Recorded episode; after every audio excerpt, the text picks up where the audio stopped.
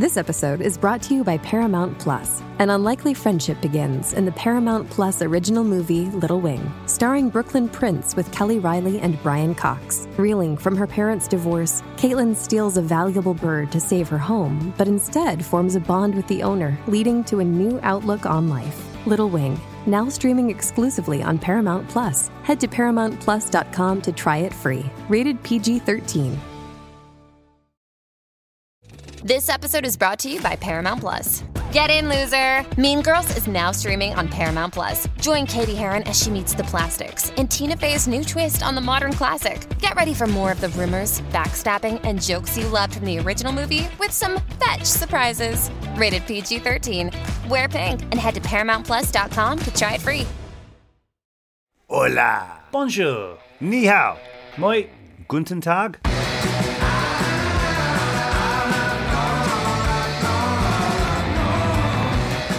Hello, everybody. I'm James Phelps, and it's my brother Oliver, and welcome to the Normal Not Normal podcast. That's correct. And in this series, we're talking some of our favourite people to find out what normal means to them. And we're asking them the question does normal even exist? And today's guest is an award winning DJ and producer who didn't exactly have a normal childhood, but we'll get to that a bit later. That's right. Tiga has been making music since the 90s. He's remixed huge tracks for the XS, LCD Soundsystem, Scissor Sisters, Moby, and Justice. And more recently, he hosted his own podcast, The First Last Party on Earth, which asks major DJs like Mark Ronson, Diplo, Annie Mac, and Pete Tong to choose their favourite tracks. Now, we haven't had many musicians on this podcast, well, apart from Ed Sheeran and Nat Tenor. So we're looking forward to asking him about his creative process and how it feels to put the perfect track together and make a crowd go absolutely wild. I've always wanted to do that. Very much so. Um, little did you know, actually, Oliver and I are actually both big dance music fans. Um, so we're really looking forward to speaking to Tiga and seeing how this kind of music is made as well. So, with all that being said, here is Tiga. Tiga, thank you so much for joining us today. How are you? How are you getting on? I'm pretty good. Yeah, I'm, I'm, I'm really happy to be here. I'm happy to have a conversation. It's different. I'm, I'm getting, uh, to be honest, I'm getting background envy at the moment. I've noticed that yourself and James have got a lot of pictures in the background, and I've just got like a blank wall. So, yeah, I might have to try and work something out. Yeah, he's got yeah. he had he had he has a guitar and a telescope, which is like central casting. It's like if you yeah, exactly. like yeah. quick, quick, make it look interesting. telescope and guitar. and a bit of Lego, just proving a real geek. Oh, you have so, Lego so. too. but uh, Tiga, thank you so much for joining us today. Um, now we know that you've been DJing since you were really young, but you're also a producer. You do great a podcast. Can you give us a sense of what your average week or your normal week would look like? Well, pre-COVID, I mean, I was yeah, I was DJing since I'm about 17 years old, and so I, I spent probably two or three nights of every week at parties um, when I was starting out, that was in Montreal, and then as I got older, once I hit my, I guess mid twenties, it was international. So my average week was spent on airplanes, airports, parties, and then which all seems very, very exciting and romantic right now from from where I'm sitting. I can't really believe it happened, but um, yeah. So that was every week, and then midweek would be uh, either studio work, so making making records, producing records, running a record label, and all the kind of business and admin stuff that comes with that. Now in the in the modern era, I guess. I guess it's mostly the same without the without the traveling and the parties. So mm-hmm. it's the same without the fun.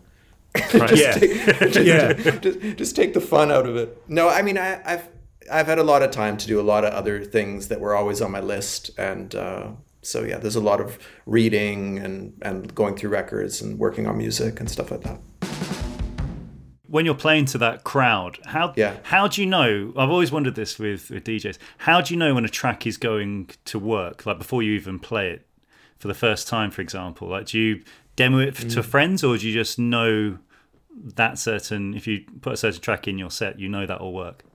Yeah, it's a good question. Um, if the the one thing you have after a lifetime of doing what I have. That old 10,000 hours thing, right? Like, what mm-hmm. do you actually yeah. have that no one else has? I suppose is just that instinct for you just know it's, it's instinct. I guess it's a bit like being a stand up comedian, right? Like, you kind of know it's funny or you know they'll dance, you know, that's what you have. Um, and and also, as is often the case with a lot of things, the conviction and the confidence almost becomes a self-fulfilling prophecy a lot of the time. I mean, it does count for something. And yes, you do battle test things with your friends. I always think of like the the Jerry Seinfeld thing, you know, where he, you know, the comedians sit around a table and like test their bits out. It's a little bit like that. Yeah. And yeah, yeah, And every once in a while, there, there are tracks, but sometimes there are tracks which no one likes. Like you yourself still believe in it, and it takes time to convince people that it's good. Sometimes it falls flat as well. You know, sometimes you play one and they don't like it like you like it. I mean, I suppose, I suppose as well is it given a like say when you get it when it all goes perfect, especially in a gig, and mm-hmm. everyone mm. just clicks at the right moment. I can I can only assume it's the same as telling a joke on stage at the exact. You know what I mean? Like it yeah. doesn't matter what what it is necessarily what's being done, but to get that reaction from the audience oh, yeah. is is probably the same and quite addictive to a point. Yeah, it's a re- it's a really really good feeling. Definitely, I took it for granted because I played you know whatever nine thousand parties or something like that. Like I, I it was my whole life, you know the power, the feeling of like yeah. you know a thousand people, whatever, all kind of going up a gear, physically dancing at the same moment in the same way to to you know to a particular track or or it is it's pretty amazing. I mean, it really it's it's pretty hard to beat. It's a good one. Not not all those not all those highs are created equal. You know that that's a really really really good one. And and mm. and the mm. strange thing about DJing is I don't think I don't think it's not really the same as being a performer, you know, like I think it's a little bit more communal than that. When you have those moments as a DJ, it's more you're kind of more part of it in a way. You're just kind of guiding them a little bit. I don't think it's the same. It's not like Bowie standing up there and you know. Sure. Obviously, it's different, but anyway. So in that sense, you really yeah, you're sharing something. It's really exciting. Going back to your childhood, which mm. originally spent in, in Goa over in India. Yeah. Can you tell us about about that and how that influenced obviously your well your your, your career path? My parents started taking me. We traveled all over the world when I was really really young. I mean that's well that's like the 70s now, early 80s. It's a long time ago. So we traveled everywhere. My parents were I mean, I guess they would be loosely categorized as hippies, but they really were not hippies. So mm. they're just like traveler types, you know, off the beaten path. And uh, so yeah, they took me everywhere, and so I've been all over Asia and Afghanistan, like all kinds of crazy places when I was really really young. And then I don't know exactly how it happened, but they settled on India. We would go to India every year. So up until I was about 12 years old, I spent about five months, four or five months of the year in Goa. Goa is a part of India. For those that don't know, Goa is like a little bit like India's Miami. I don't know how you would describe it, but it's like it was a place for travelers. It was very liberal, kind of a became a bit of a hippie drug party place uh, mm. going way back. So yeah, I spent a lot of time there, and I mean, how it informed my career, I don't indirectly. Well, basically, it ties in with the theme of your show, right? So that's how you grow up becomes. Yeah, exactly. Your yeah. your.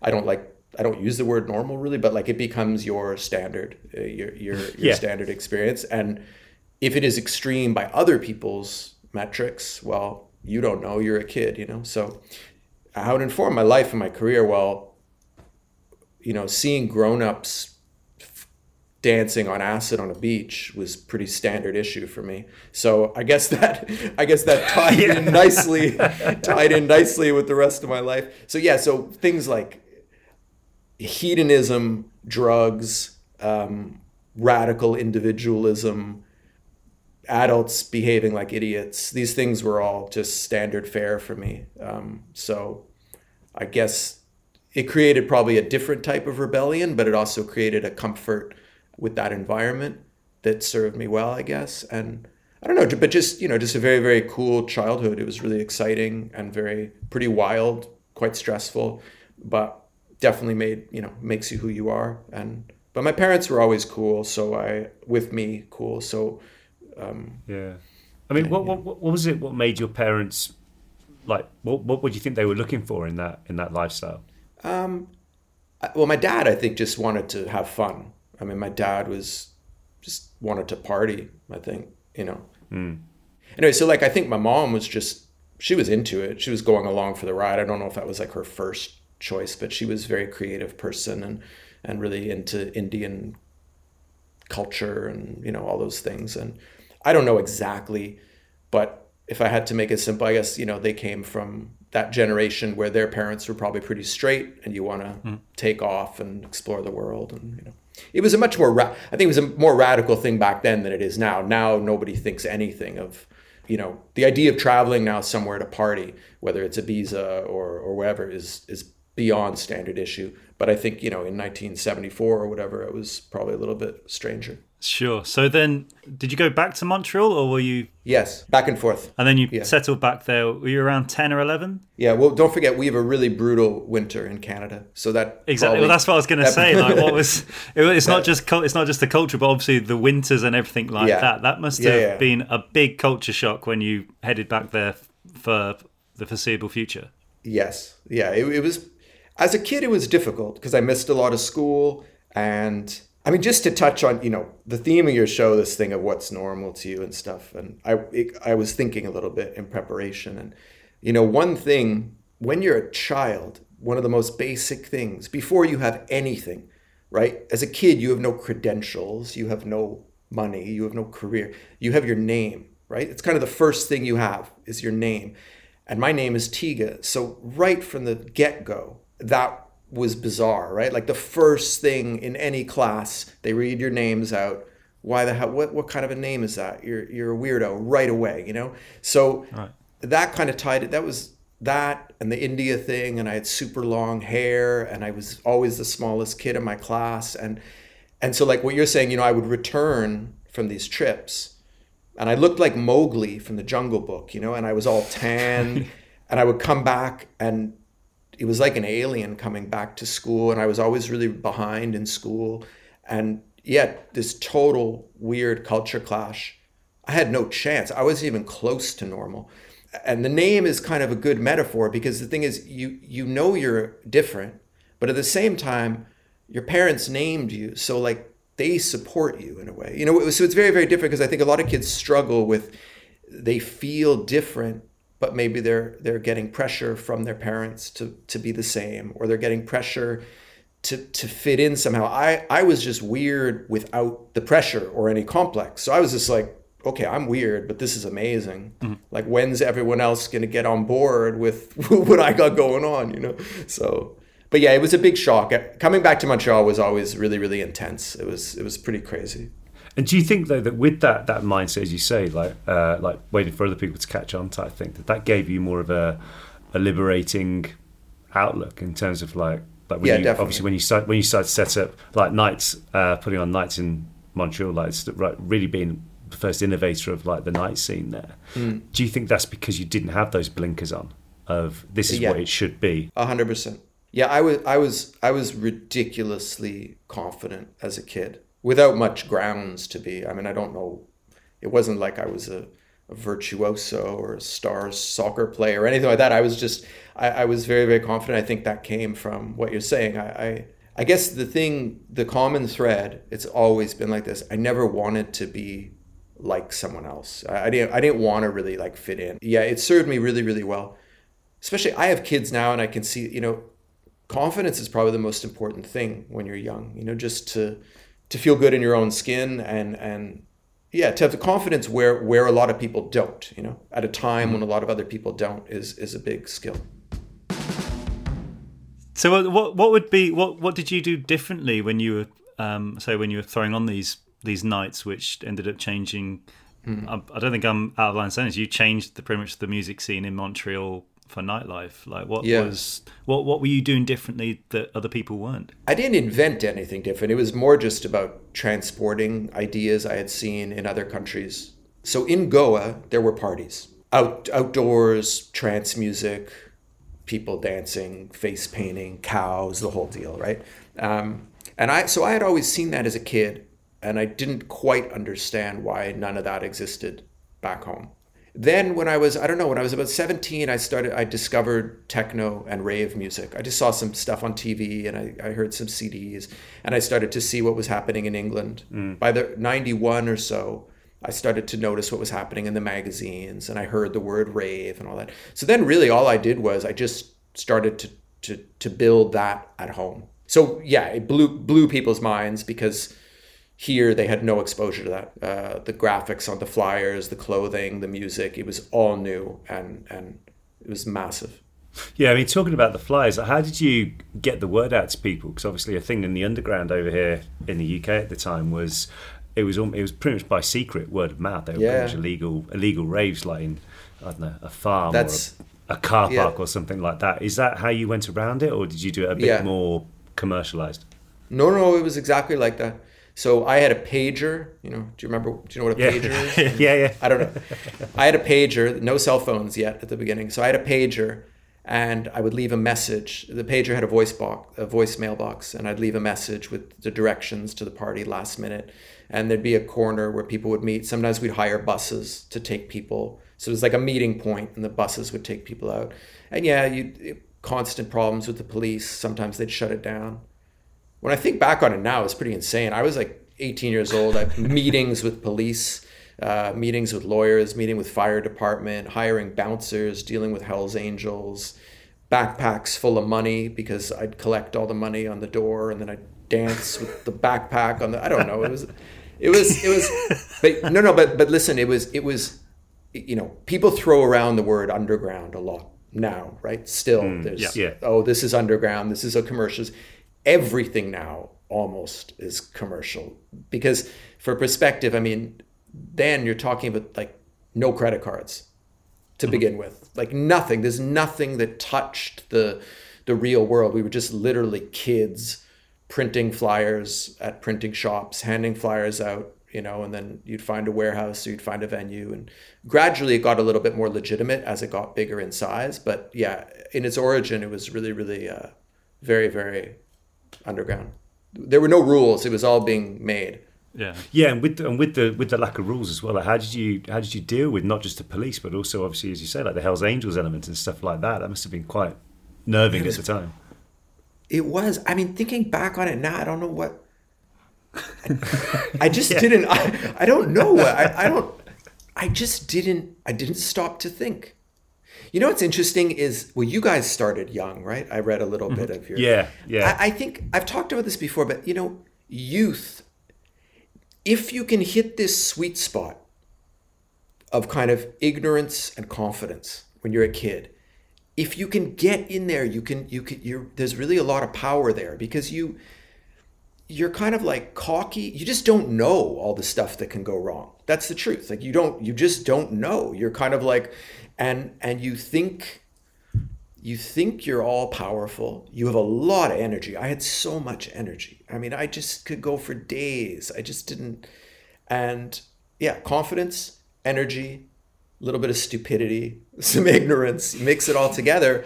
And and if you get some reinforcement when you're young, that's the key. If, if things work out early, you're like, yeah, I, I can do this. But I just I wasn't thinking about it. I never thought about what could go wrong, or if I did, I didn't care. And I wasn't particularly sensitive to to to people's feelings or to. I was not woke in the least to to you know, for example, I would never think, oh, what if someone could get injured at a party? Like I just I wasn't thinking that way, you know. yeah, yeah. I mean, I always remember going. To, I always remember going to a, a rave once, and it was um, it was in a car park, in a multi-story car park on like the sixth level, and it got shut down. And you will never know how exhausting it is running, da- how long those spiral exits to a Yeah, car yeah. park are until you got to run out of one. And um, but as you say, like that type of thing, yeah. But that's like that's a youthful thing. I think I was like I don't know, eighteen or something at the time, and just being like, no, in hindsight, I think back and think, what the hell was I thinking? Let alone the guys be like yourself putting it on and dealing with everything else afterwards. In hindsight, you think, oh, that's so exhausting. Yeah, But like when you're a kid, you don't you're not thinking it's you don't you don't think like that. You have different priorities. Yeah. Well, I mean, it changed radically through the years. Once for me, I don't know I don't know exactly, but once it became a real job. So like once I started traveling the world, playing festivals and doing it every weekend and you know, my yeah, you're you don't know exactly when it changes, but then you're you're you know, then I remember oftentimes I'd be at giant festivals DJing and I and I would think what a complete nightmare if I was a punter, you know, like what how do you how do you get out? How do you these they don't have hotel rooms. They don't like I would see the mm-hmm. tents, you know, those like tent villages at Glastonbury or whatever. I'd be like, oh, like how do you do it? But that's part of being a kid, and I think, and actually, I think it's it's vital to do it when you're really young. It, it's something that you, it's so much fun, and it's so important to just jump into that chaos and and just enjoy it. It's it's really good. It's something it's much easier to do when you're young than when you're older. You know? Definitely, I used to go to the music festivals a lot when I was younger, and then for my stag do, my bachelor party, we all went back to my old favorite festival amazing how many how many backs hurt the first morning and like the neck ache and a lot of moaning going on by certain Exactly. members of my family. Yeah, there's something about trying to go to sleep and then some geezer at about 4 a.m. taking a pee about six feet from your head, the other side of the tent, and you're like, oh, come on. No, it's well, it's a yeah. Well, you reach a point where it's just, it's it's actually a nightmare. It's like a catalog of nightmares. But uh, yeah, I was always really impressed. I mean, I think England. I think England kind of wrote the book on festivals in a way. You know, really, I you've always the English have always really done it well. I've always been really impressed, and and it's just it's it's a it's a really nice tradition. I think it's just great that idea of kind of losing yourself for the weekend and just checking all the bands and things getting like properly messy in a nice way is Yeah. I think it's it's it's it's a great tradition. Kaley Cuoco for Priceline. Ready to go to your happy place for a happy price? Well, why didn't you say so? Just download the Priceline app right now and save up to 60% on hotels. So, whether it's Cousin Kevin's Kazoo concert in Kansas City, go Kevin, or Becky's Bachelorette Bash in Bermuda, you never have to miss a trip ever again. So, download the Priceline app today. Your savings are waiting. Go to your happy place for a happy price. Go to your happy price, Priceline. This episode is brought to you by Pepsi Wild Cherry. Pepsi Wild Cherry is bursting with delicious cherry flavor and a sweet, crisp taste that gives you more to go wild for. Getting wild may look different these days, but whether it's opting for a solo Friday binge watch or a big night out, everyone can indulge in their wild side with Pepsi Wild Cherry. Also available in Zero Sugar. So grab a Pepsi Wild Cherry and get wild. A couple of weeks ago, um, I went to see Pete Tong and the Heritage Orchestra doing Oh, all the old Ibiza anthems, but with it, and it was it was such a good like I, I it was one of those. I think I'm at that age now where everybody's like, oh, like they haven't heard the song in a couple of years, and then but it was just such a great atmosphere, and it was I, it really did re reignite my love for that era of of dance Yeah. music as well. Um, and also seeing an orchestra play it just brought a whole new way of how it's put together. Like Yeah. it really blew my mind. But and then anyway, I was going to go into it that I got there because a, f- a good friend of mine, she was the opening act. She was DJing um, to start the night. Um, but I know there aren't that many huge DJ, female DJs. And I know that quite a lot of our listeners are women. Is there anything that uh, how can I put it? Not to do, but like what? To get into it for them, Sure, yeah, there's a lot of top top women DJs now, and and Mm-hmm. I think most of my favorite DJs just happen to be women right now. So yeah, I mean, it was traditionally a real boys' club. I mean, Mm-hmm. all all through the night. You know, I think it wasn't just on every level. It was just pretty messed up in in that department. I think it was quite. Um, I think that started, you know, the record stores, which were kind of the headquarters, were really laddish. You know, it was a very kind of like that's just kind of how it was. Not everywhere.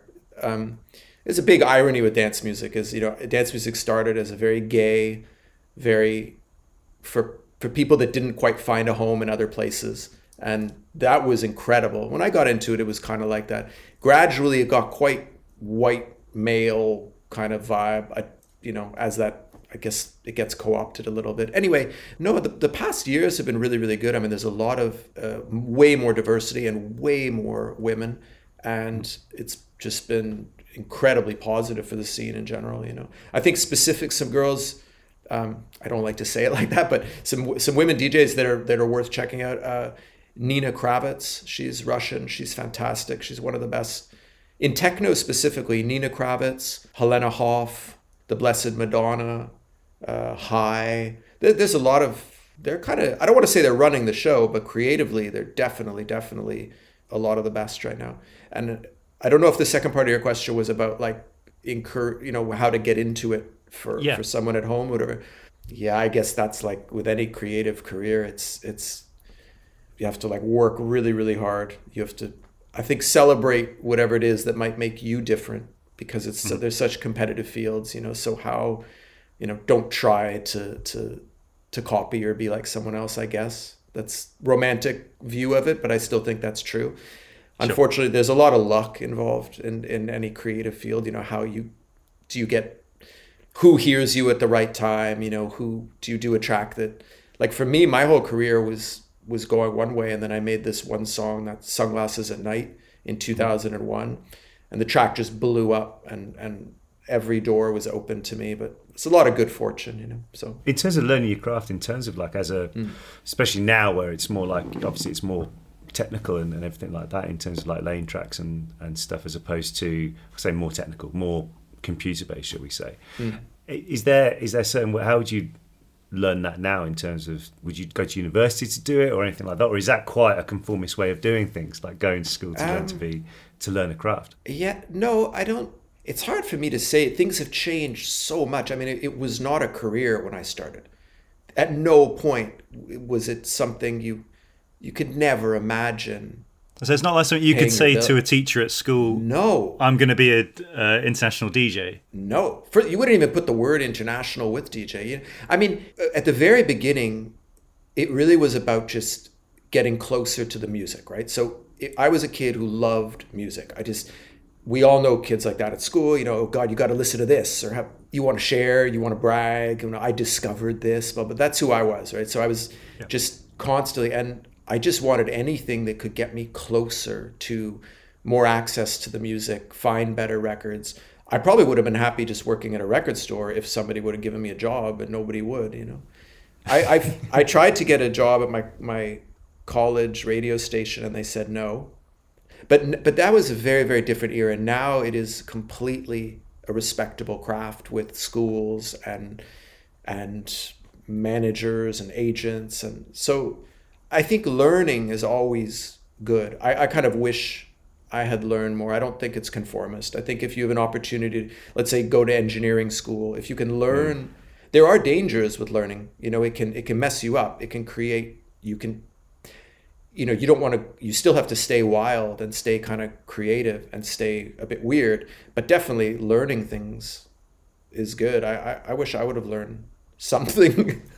I wish. I mean, I, I wish I, I had no no structure. I dropped out of university, and uh, I'm an extreme case of just winging it all the way. You know, complete hustle all the way. But that can work. It definitely can work. But it's kind of funny because I got it. I went to quite a. I, I went to quite a posh uh, high school. yeah exactly yeah i was going to say you went to a you went to a genuine boarding school didn't you I went to a genuine. I went to one of those schools with the shirt and tie, Right. like English style, all boys. Um, Right. This is after. This is like teenage years, and uh, I got invited back to the school by the headmaster to give a speech, to give like a, a speech to the graduating class. I was basically the only kid that ever came out of the school that wasn't like a politician or a lawyer. so I, I was like their, I'm like their poster child for creativity, right? Like, Yeah. so I got invited back to the school and I gave a speech. And it's funny because the speech I gave was very much like what I'm telling you now about stay weird, be an individual. But like after the fact, I was like, what are you talking about? Like you're ruining like you're ruining these kids' lives because it's like it's not I mean it's a one in a million thing. You know, you can't these kids so I, I know a lot of them that that gave up on their million dollar educations and just now they're like interns at at, at a record label or something. Right, yeah, yeah. But I suppose as well, it's nice. It must have been nice for them to hear that if they've been in a very, certainly for North American standards, structured environment in terms of the uniform. Uh, Yeah. Whereas that's that's pretty standard even in state schools over here. Um, but yeah, like being told you dress this way, you do this, do that, and then as you say, and then if you're the poster guy there for creativity, I, I think back and yeah, well the kids loved it because obviously you know, very few kids, very few kids. The kids don't dream of being you know accountants or or you know they they No, want, right. they you know so I think they did. I think they probably saw a glimmer of hope, like whoa, maybe, maybe I could still have fun when I'm a grown up if if. Uh, headmaster's there pulling his hair out on the corner, like what? you mentioned it earlier about obviously doing a, being a podcaster as well, uh, and your your podcast is called First Last Party on Earth, um, and we've been listening to quite a lot of it recently, James and I, where you basically are sitting down with some of the best musicians in, in the world, especially in your in your scope of field as well, and you're built all around the question: What would you play at the last party that you DJ on Earth? Um, so, question is, Uh-uh. what have you learned while making this podcast? Okay, thank God. I thought you were going to ask me what I would play, uh, uh, which I can't That's, it. answer. that's a really that's a really good follow up question, actually. Yeah. No, no, no, I can't. No, your question, your question's way better. Um, I've, I've actually, I've actually learned quite a lot. I mean, I've learned to listen to people, which sounds obvious, but I spent most of my life just blah blah, either talking too much or thinking I was the center of attention or being interviewed, and it was.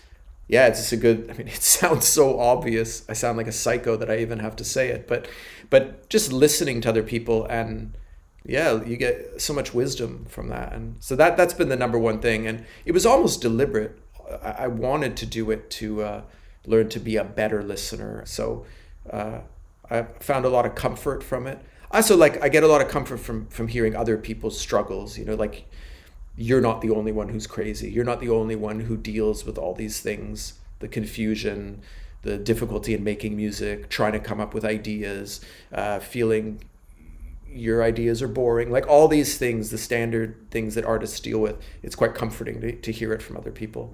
But and uh, also too in the pandemic especially uh, just conversation is great because things get a little dry and you miss people and you miss sitting down with friends so it was like i had to like it's like i bought my friends i'm like wait a second i'm going to make a list of 15 people to become friends with them so, Was it was there any reason why that was the, the topic? The topic what came into your um, yeah your head like to base to base it around? Well, I, I copied a lot of it. I was really in love with uh, Desert Island Discs, which Yeah. uh, which I just I so all the years of touring, I got heavy into podcasts because touring is really really hard. Planes and every day, no sleep, and I spent hundreds of hours just kind of spaced out with podcasts running. You know, just like it, quite comforting. You kind of doze off and you.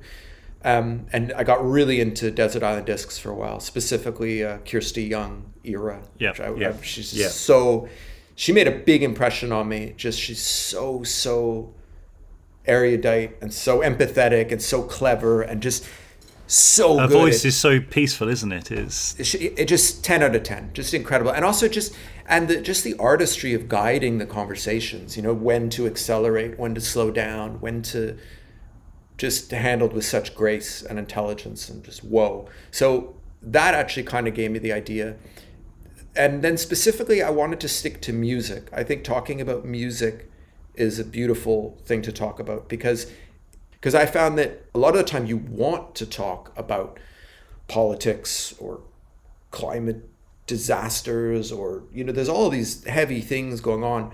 But if you go at them direct ends up kind of on rails. Nobody even means to but but when you start with music i find things often stay very positive and you still get to some of those other issues. It just happens in kind of a nice way. I, I basically I know for myself, music's probably been the best thing in my life. It makes me a better person.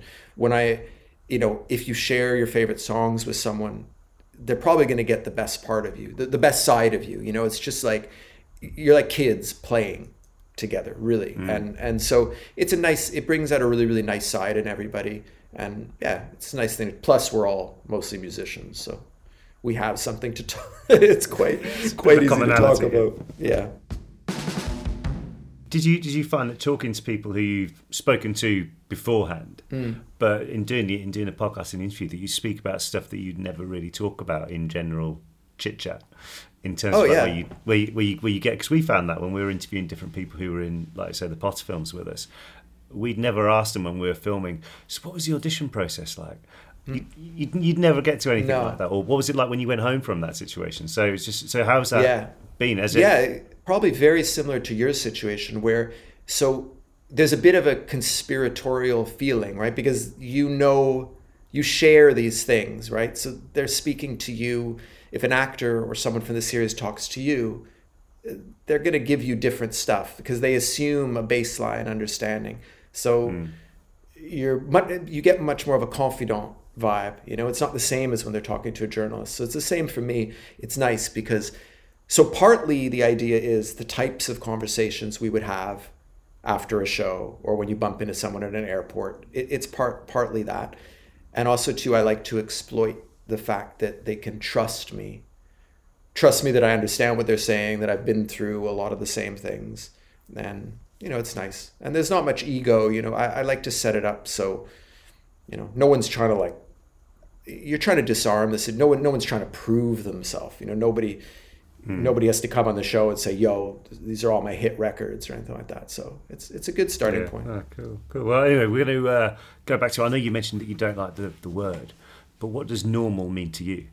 Well, okay, what the word means to me, I guess, is just it's whatever's statistically common. But for me, you know, the one of the I think one of the original meanings of the word common or, or a synonym it's it's vulgar you know like when you think of yeah. there's, some, yeah. there's something about it that's not not really to aspire to. It's more something that is yeah i don't know. I never never saw that as something i wanted you know? Um, the people that i always loved and looked up to like prince or david bowie or leonard cohen or bob dylan or you know the, there was there was nothing typical about it you know but but at the same time as you get older I was thinking about this normal, not normal thing. You realize, like, let's say an, a great song, one of the things that makes a great song is it touches on something that is relatable.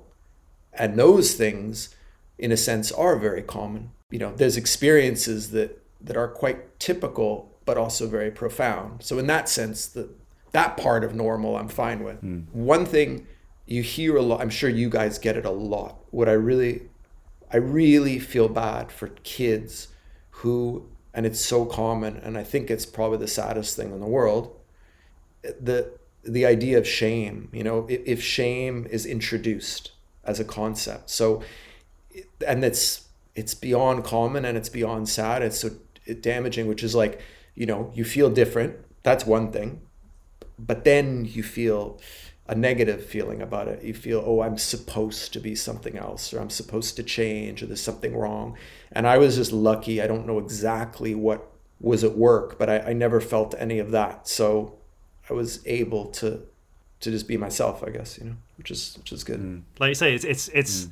Imagine what could what everyone could do if they weren't worrying about what people may view of. Oh my god! Well, it's yeah, probably that. That's like the original sin, right? I mean, that's what because I'm sure every kid, uh, you know, if there was a way of tracing it to that first time you're you're made to feel ashamed of something that before that you never thought anything, whether it's being naked or how you look, or someone says you're fat, or mm-hmm. someone points out something you didn't even think about. Oh, I didn't. I mean, I remember. I remember one time my best friend said, uh, like, I think he said, "Whoa, your arms are long," or something like that. I was like, what? Mm. Really? I was like, or you big, or you big ears. You're like, and then depending, and I mean, anyway, that's nothing. Obviously, the the classic is, you know, if your dad says something, you know, or your mother says something, or that those things you spend your whole life adapting to and and navigating, and uh, mm-hmm. so yeah, so that's why the the whole normal thing obviously is such a minefield. It's good you guys are doing this show because I'm sure it's something that that's what you guys explore and it's so important it's yeah, we, we've we've been quite lucky in that we've normally asked the guys listening as well to you know we ask these questions to them and they what a normal person who um, is listening in I don't know Sri Lanka compared mm. to someone listening in Nebraska in America like it's completely their normals of how they they go about their life are very different but to them it's very it's and really good fun exploring yeah. it. But going on to a, another question, and so what would be the most normal thing about you? Would you say? Um, yeah, I thought about this. Um, I think the most normal, like whatever that word means. yeah, exactly. Yeah. Um, well, I really love sweets. Like yep. I'm like a real, just like classic. I never outgrew like just obviously chocolate bars and and I really love football, which is quite in a, in a quite just regular outside the pub talking about just garbage transfer rumors or fantasy football. Or yeah. So I think that's quite that's quite uh, non-controversial. Um, no, but I also I I mean the thing is my life became very well probably in ways that you understand like you guys as actors you know when you have a life that is extreme in some ways, like you know, not a nine to five or so. My life was pretty extreme. I mean, if I, I would, you know, if I I drop my kid off, let's say at school on a Thursday, and I'm going to Dubai that night, and I'm up all night, and then the next day I'm in Madrid, and then I'm back home on Sunday. You know, these so people don't quite get their heads around. It's definitely uh, abnormal in that way. It's rare. So I, I think what did become normal for me is because there's that extreme going on. In my time off, I became quite into like sleeping, for example, like things that people would think are really, really boring. For me, hmm. are really are really exotic. Like I still love sleeping. I sleep so much, you wouldn't believe it. Like, and in COVID, it's crazy. I'm like, I sleep like 10 hours a night, like routine, just like, I'm like a, like a, and just because it became exotic, you know, it became something I, I was denied for so long and people would see it as boring. Yeah. So I don't know. Those are some normal things, but I think I don't know with you saying that. I think I was going to say like the follow up question I was going to say is what is the least normal thing about you? But I suppose pre pre pandemic, the least normal thing conventional would be your normal in terms of as you say, dropping your little one off at school, then going to yeah. yeah two two three different time zones, then coming home. Yeah. Uh, yeah. I mean, I think if I had to sum up, I mean, the least normal thing probably is just the amount of time I've spent between the hours of 4 a.m. and 6 a.m. at a party somewhere in the world. It's just, it's as simple. It's like 4:30 in the morning. I mean, just in Spain alone, I've probably been somewhere with thousands of people going crazy at 4:30 in the morning, you know, 300 times.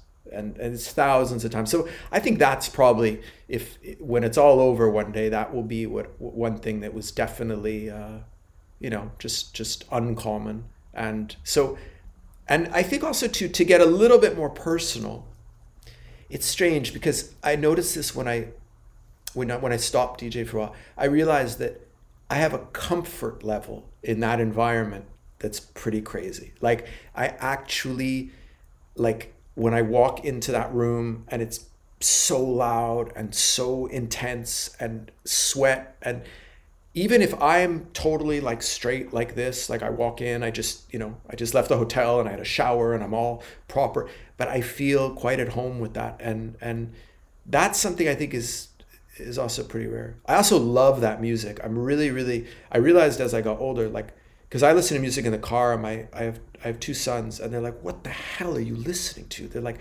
"They're like, what is this crap?" They're like, "Why is it 16 minutes long and why is nothing happening?" You know, and and I realized that I I have a genuine love for just very repetitive electronic kind of strange music. Also, those things are not so normal. Anyway. You know what's super normal? A lot of normal, a lot of really crazy normal stuff happens when when you become a parent. I think in a nice way because you you Right. what you want is is just it's such a universal. I just want your kids to be happy. You know, you just I just and that's such a universal feeling. I imagine to use your example of of uh, Nebraska or Sri Lanka, that's probably one of the most universal things in the world is just you simply just want your kids to to to be happy and to to to be free of suffering and just to feel good and so that you start to feel pretty pretty normal in that respect you know it's it's quite a it's something you can definitely talk about with anybody So I've got these um, final questions, which I call the 3 a.m. questions, but I'm not sure if that's the right term for you because you're normally just starting work at 3 a.m. yeah Um, it's it's they, they're called 3 a.m. because normally the the answer that you should have said comes into your head at 3 a.m. ah okay Um, okay okay So it's what what is your favorite book? Yeah, it's a really hard one. I I I I, I love reading. Obviously, I don't know. I'm going to go with a book that I've. Well, I really like 1984 by George Orwell. That is a great one. Which I've. I'm going with the books I've reread. I think, like you guys, Yeah. binge listening. If you reread a book, it's a good sign. I think my favorite book is probably uh, "Waiting for the Barbarians" by uh, South African writer uh, Coetzee, J. M. Coetzee, I think Okay. a fantastic book. A good one if anyone is scared by bigger books because it's quite quite a short one. Uh, and it's an awesome awesome read. Uh, what is your favorite food? My favorite food is so in India, in Goa, there is a little restaurant called Joe Bananas. Okay, nobody will know it, but it's a. It was like the center of my universe when I was a kid, and I still went back there up even like a few years ago. It was like a little hippie place where everyone would get their mail. You would actually get your mail there because nobody had. There was no mailboxes. Anyway, there you can get like a fish thali. It's like a fish plate with some little uh, pickles and bhajis and rice and all that, and that is definitely my favorite meal in the world, and I would probably eat it every day. I'm fine to eat the f- same food all the time. I like to, but that's my favorite. Yeah. What is your favorite film? My favorite film oh is Blade Runner. I like. I'm, I'm a big big Blade Runner fan. Whether you can answer this question, I'm not sure. But what is your favorite song? Yeah, this one I I, I struggle with always. It's a Kiss by Prince. Yeah. The reason I go with that one, I mean, there's a million. There's so many, and it, it's. I'm a big Leonard Cohen fan. I'm a big. Uh, anyway, the reason I go with uh, Kiss by Prince is because it's fun and it's just such an incredible dance record. It's everything. It's like a perfect pop record, a perfect dance record. Yeah, yeah. In the end, like music that makes you just feel good and want to dance and want to party and be with your friends and stuff is that currency. I think for me is top right now. So Kiss by Prince. Prince might be the ultimate example of letting your inner freak, your inner weirdo, just just go to the maximum and just how and it ultimately the irony of how people really respond to it people people love it if if it's done in that genuine way and if you're talented but don't get me started And finally, what is your favorite quote? I, I, there's one I just happened upon recently. It's uh, the writer Anais Nin, uh, and she wrote, uh, "And the day came when the risk to remain tight in a bud was more painful than the risk it took to blossom." I know just personally, you you get set in your ways as a creative person, and you have your own version of being conservative. You know where you you find a safety zone. You know we all do. You find a little, and you have to just always be careful of. Uh, the risk of finding comfort you know the risk of, of being finding that little zone as opposed to uh, attempting to blossom and to change and to whatever so I, I really like that one That's great. yeah well thank you Thank you so much for joining us. That was absolutely fantastic. No, it's been it's been great speaking to you, Tiga, and uh, thank you once again. thanks a lot guys i appreciate it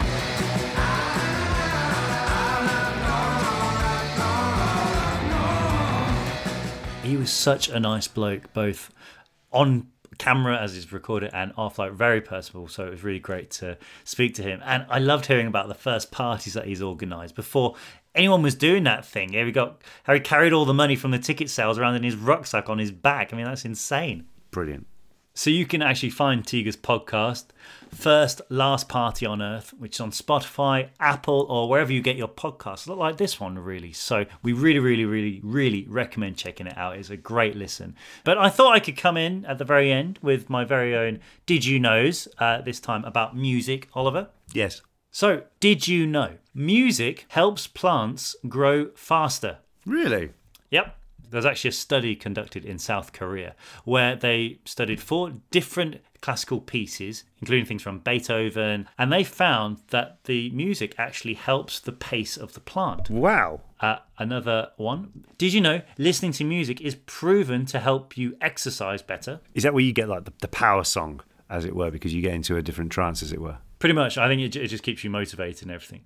Uh, did you know as well? I'm sure people know this. Listening to music causes you to drink more in less time. Yes, yes, I can believe that. I can believe that actually. Uh, heavy metal and classical music fans have similar personality traits. Yeah, I, to jump in on that, right? I remember hearing somewhere once. I remember sitting on an aeroplane and chatting um, to a lady who was a paediatrician, and we were talking about there was you know when you can choose like music on the plane, and I saw that she was looking at it, and I don't know how we got talking about it, but she said yes, if you actually play either classical music or heavy metal music, obviously not really loud, but to young children like babies and toddlers, they react with it really well, and it actually calms them down a bit. Well, apparently, so this was um, done at a university in Scotland. They interviewed over 36,000 music fans, and they figured and they discovered that apart from probably the age difference with the two, both the lovers of both metal and classical have pretty much identical traits. Uh, they tend to be very creative, very at ease with themselves, and introverted. Yeah, that's probably right. Actually, that probably is right. Is that because it's always seen as a bit of an outsider thing?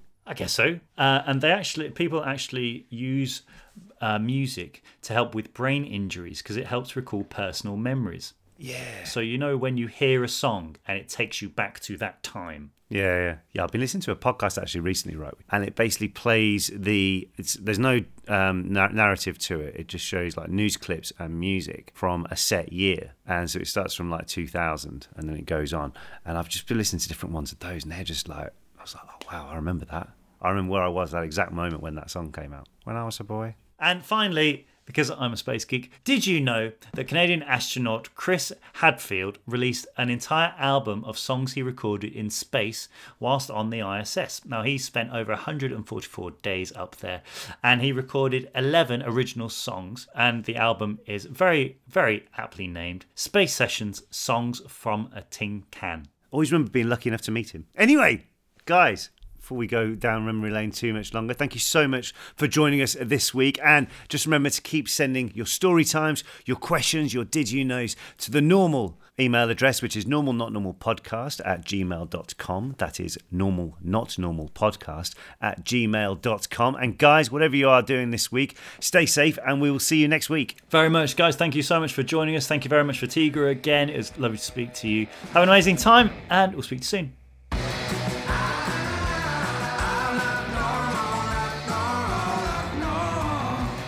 Normal Not Normal is a stable production.